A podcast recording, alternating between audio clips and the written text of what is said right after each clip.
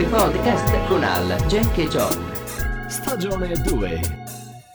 Weila, weila, weila! La Bentornati amici ascoltatori. Che succede? Ma no, bene, bene, questi saluti arabeggianti. Weila! Oggi tra l'altro puntata E speciale. niente, vi dicevo, bentornati amici ascoltatori, puntata specialissima. Questa sera noi siamo, io sono Gamon. Io sono come sempre Arsenio, E qui c'è Jigen. mitico, Gigan Grande Funk, Gigan, pistola e sigaretta sempre i pronte. capelli. E abbiamo una super puntata speciale sulla montagna questa sera con il nostro ospite specialissimo Federico Piaia. Yeah! Ciao, buonasera ragazzi, ciao a tutti. Grande. Ciao. Grandissimo. Ciao. Da Allora, dove, Fede ha da una dove storia chiami, Fede? particolare. Che dovremmo anche dirle queste cose. Da dove chiamano i nostri ospiti? Io sono di? Bribano, Di Bribano. originario da Longano. Dove abitava Longano City. Simone Sax Longano Cornei. City. Simone Saviane Esatto. era un eh, abitante di Long Island. Ma E- sì, ma questo Esatto. interessa Lo- solo Long ai Beach. libanesi. Tra l'altro il- fanno anche il ponte, vero? Tra un po'. Eh, mettono l'hanno rifatto da poco, mi sembra. Sì, l'hanno ma- rifatto da poco. Boh, ma forse mettevano. Perché mi diceva Zucco che faceva tutto un giro dell'ostia per venire a lavorare. Eh, ad ogni modo, non è di questo che dobbiamo parlare, Ma- vero? Stai parlando di due Esatto. anni fa, forse. Comunque, Ma a parte gli entrato in scherzi. DeLorean e chissà dove sono finito. Eh, esatto, back in the future. Noi stasera invece parliamo di montagna, giusto? Perché ehm, Federico ha una storia un po' particolare da raccontarci. Eh, diciamo che ehm, si è autosfidato, o meglio, eh, ma poi, poi- poi ve lo racconterà. Insomma, diciamo che come sfida personale ha deciso di andare dove? In Nepal. Yeah. Grande, dietro l'angolo, insomma. A prendere Sì, il caffè. dai, un dai, raccontaci un attimo perché, come mai. Allora, diciamo che sono sempre stato appassionato di montagna e negli ultimi anni, guardando un po', ricercando in internet, nei libri, così, sono sempre rimasto affascinato da il mondo che c'è in Nepal, della, spiri- della spiritualità, dalle montagne, del significato che ha la montagna in quelle culture là. E dato che io e Andrea abbiamo una malattia che ci accomuna, ci siamo un po' avvicinati e mi ha proposto di raccontarvi questo mio viaggio. E così ho deciso Beh, di... insomma, dai, specifichiamo che a parte la malattia mentale che, che ho solo io, ci accomuna che siamo un po' No, dai, fratelli di quella ce artrite, diciamo tutti, così. dai. Esatto, esatto. Diciamo siamo fratelli di artrite perché abbiamo purtroppo entrambi una- un'artrite, ma insomma, eh, diciamo che ne sei uscito parecchio bene, come, Ma come mi scusate, eh, sembra. no? dai, intervengo esa- perché, esatto, sono, esatto. perché sono molto ignorante. L'artrite, per noi ignoranti, sembra un po' una roba dei vecchi, no?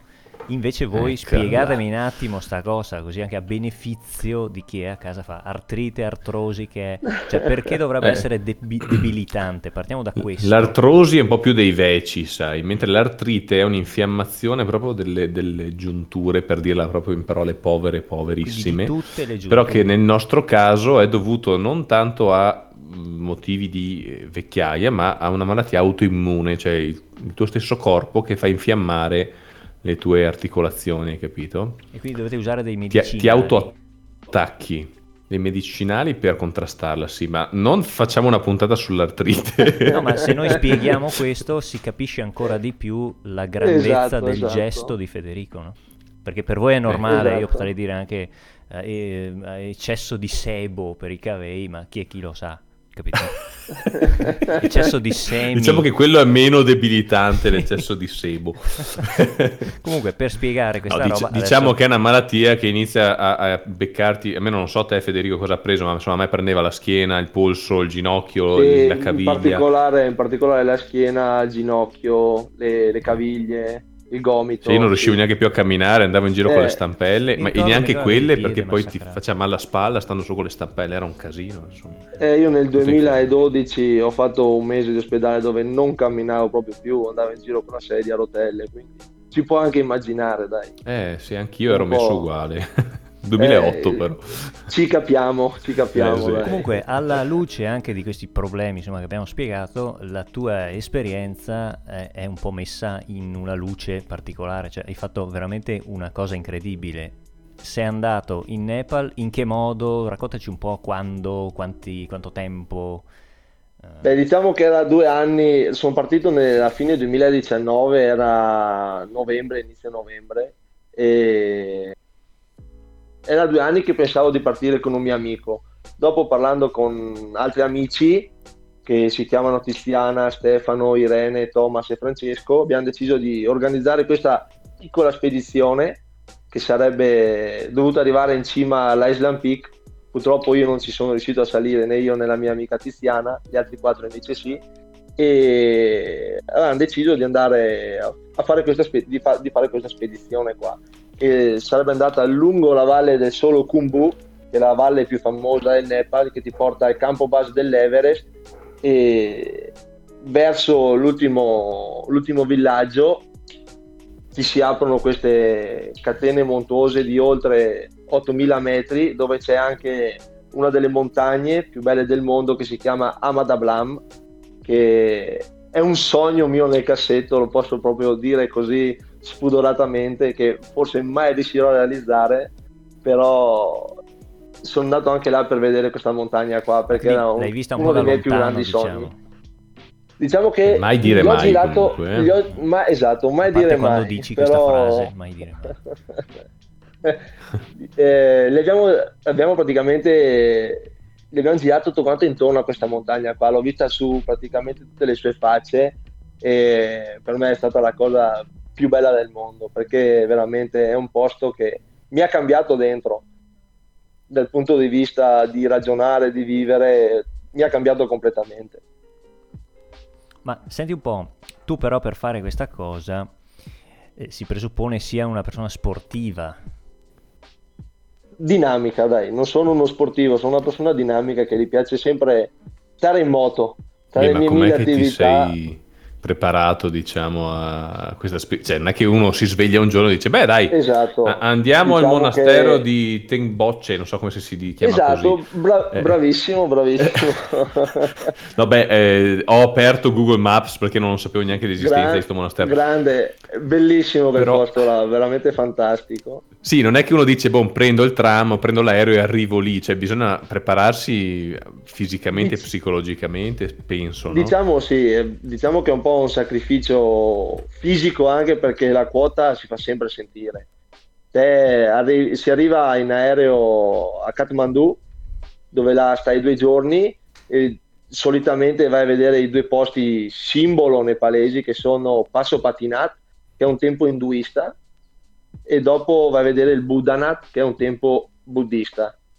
E fai un acclimatamento, fra virgolette, a Kathmandu dove vai a vedere questi posti qua, così dopo prendi un aereo che è un volo interno, che è uno tra gli 11 voli più pericolosi al mondo, Ma per l'aereo o per cosa? Per, perché- per l'aereo e per il tipo di atterraggio dove c'è l'aeroporto. Sì, e contemporaneamente eh, hai l'hostess che ti lancia eh, stelline ninja contro, tu devi evitarle. Mi immagino una specie di bombardiere con- a elica. Un- esatto, un bimotore Oh, che non, so- wow. non so se Indiana Jones. 18, 18 posti o 16 posti che ti porta su questo aeroporto che è stato fatto nel 1965 e si chiama aeroporto di Lukla. E te quando arrivi in questo aeroporto qua proprio dici sono arrivato in un altro mondo proprio è una cosa fantastica è una cosa che consiglio di fare a tutti quanti perché comunque come stavano dicendo prima dal punto di vista della preparazione fisica così non è che è complesso farlo perché uno per una persona dinamica che va un po' in montagna che si prepara un po' è la portata di tutti quanti. Può essere Ma adeguato a tutti comunque quanti lo quanti- consiglio a tutti quanti Sì. Quanti mesi di preparazione hai fatto? Comunque, cioè, nel senso... Mm, ma preparazione diciamo che non è che per la cima servirebbe una preparazione particolare nel senso che di andare in montagna fare una determinata numero di numero di cime che vanno oltre i 3000 metri, vai 3005, 3007, per esempio fai il Monte Rosa, fai il Monte Bianco per capire come stai, come si comporta il tuo fisico nell'alta quota e dopo puoi pensare di andare a fare queste cose qua. È una preparazione sono preparato- che, che serve anni, diciamo, Ma sulla diciamo lunga che- distanza. Per fare quelle cime là, sì, serve un po' di anni di esperienza, un po' di anni di alpinismo. E per conoscerti. saper- Esatto, conoscersi, esatto, è una cosa importantissima. Dopo per fare il trekking, una persona che va in montagna mediamente ogni weekend riesce tranquillamente a farlo. No, perché io penso che ultimamente, così con questa cosa dell'internet e delle varie eh, TripAdvisor e questo e quell'altro, magari Esatto. sta gente si crede di andare. Sì. Mi raccontava Barattin del soccorso alpino che trova Sì. gente che va a prendere con l'elicottero sulle montagne in infradito. Sì, dire. diciamo che ci sono molti sprovveduti. Esatto, sì, per cui uno dice, ah sì, eh, beh, dai, che don, dai, le, è bello, è bello, uè, figa, è una figata, eh?" no, magari E dopo- e dopo, tac, a metà, anzi, magari al primo metro vuoi andare a casa. Esatto, Ci esatto. facciamo l'escursioncina, eh. Eh sì, capito quel milanese lì, Il, il milanese imbruttito. che, sì, figa, che tra, Esatto. che tra l'altro è una roba anche un po', un po' che va di moda, no? Poi ci facciamo l'instagrammata. eh, Esatto, da La diciamo fotina, tutti assieme. Non, non Esatto. sapendo che invece eh, io posso anche un po' intravedere in te, caro Federico, questa roba, è al contrario un viaggio molto interiore, che non serve dirlo a tutti, anzi ti trovi te stesso, Esatto. no? senza bisogno di- Esatto. di, di farlo sapere. Capisci, capisci ancora di più come sei fatto dentro, secondo me. Quindi voi ra- raccontaci anche sì, qualcosina. avevate che un viaggio, dai. veicolo eh, oppure delle tende? No, noi Cioè, com'è abbiamo preso, abbiamo preso questo volo interno che ti portava fino a Lucla e da là è iniziata la nostra spedizione. E ogni giorno avevamo una tappa dove quando arrivavi il primo pomeriggio si partiva verso le 8 di mattina, 8 e mezza e il primo pomeriggio arrivavamo nel paese successivo. Ci sono questi, si chiamano lodge, sono come dei, dei grandi rifugi di montagna, di sassi, con questi tetti in lamiera dove sono ormai tutti i servizi perché ormai è una valle molto gettonata, c'è wifi, docce calde, dopo dipende uno sempre come vuole vivere l'esperienza, può viverla in tutte le maniere. Eh, Scusa, ricordiamo tutti i lodge, eh, agli ascoltatori che tu sei andato nella Val del Kumbu, giusto? solo Kumbu, esatto. Kumbu. La, la valle più famosa del Nepal praticamente, Perfetto. che ti porta al campo, come dicevo prima, al campo base dell'Everest. Sì, sì, no, continua pure, scusa, non volevo Ah, interrompere. ok, ok, tranquillo, tranquillo. E niente, ci sono questi lodge dove tu alla sera, al primo pomeriggio arrivi, mangi, dormi, come dicevo prima, hai tutti i tuoi servizi, se vuoi c'è la wifi, docce calde e quant'altro, e ogni giorno avevamo una tappa finché siamo arrivati a Namche. Namche è uno dei paesi, anche quelli simbolo del Nepal, perché è l'ultimo paese più grande che c'è nella valle del Solo Kumbu, dopo, dopodiché sono tutti i villaggi veramente piccoli di Sherpa e varie etnie nepalesi dove vivono con veramente poche cose. Ho visto anziani, anziani, fra virgolette, di 60 anni che portavano 70 kg, perché la più porti, più soldi prendi.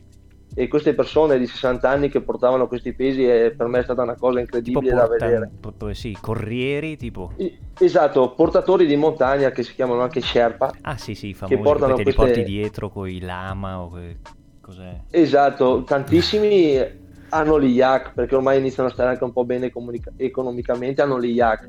E quindi po' più poveri usano il loro fisico portando queste- questi enormi pesi, ma portano qualsiasi cosa, portano bevande, cibo, attrezzatura. Ho visto un ragazzo che portava rotoli di lamiera sulla schiena per fare i lodge nuovi, una cosa veramente Pazzesco. incredibile Quindi è, è da Sì, questa sì. abilità che hanno loro, o abitudine comunque di portare, Sì. che l'occidentale, per così dire, poi se li prende come compagni di viaggio, no? Mi, mi pare di Esatto, capire diciamo nella che sono dei funziona Fedeli così. compagni di viaggio, sono un'etnia incredibile per me, gli Sherpa, persone di estremo rispetto e di grandissimo cuore. Ma secondo te loro lo fanno perché? Cioè perché aiutano, cioè hanno questa vocazione al trasporto, diciamo, però potrebbero tranquillamente dire, vabbè, ma cosa Perché- vieni qua a fare? Arrangiati. tipo. È sempre stato un popolo che ha dovuto convivere con questo stile di con questo stile. Mi sentite ancora? Sì, sì. Sì, sì, sì, vai, vai, Ok, prego. scusa. Eh, che ha sempre vissuto in- con questo stile di vita qua, quello di portare, di, anche di trasferirsi, perché loro sono partiti dal Tibet, hanno fatto una valle, sono scesi verso la valle nepalese e là si sono stanziati e hanno creato le varie etnie. E loro sono sempre stati un popolo così di estremo, di estremo rispetto, grandissimo Diciamo cuore. che convivono con la montagna Sì, in tutti esatto. i suoi aspetti. Ascolta una cosa, tu hai qualche sacra. mm, posto dove la gente può vedere qualche tua foto di questo viaggio? Allora, diciamo che c'è stata un po' una confusione generale perché un ragazzo aveva raccolto tutte quante le foto e doveva fare un video. Dopo non siamo più riusciti a combinare, lui ha raccolto le foto, io ce l'ho nel mio computer ma non ho mai postato nulla perché Instagram non ce l'ho Ok. e ho messo Allora facciamo così, eh, mettiamo come copertina della puntata una delle tue foto. Intanto ci salutiamo perché finisce la prima puntata in questo momento. Non ti Eh, sembrerà torniamo la settimana prossima, eh, è, è passata velocissima.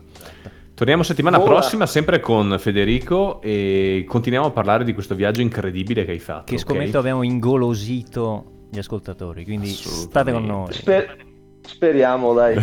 certo. Buono. Ciao a tutti, alla prossima.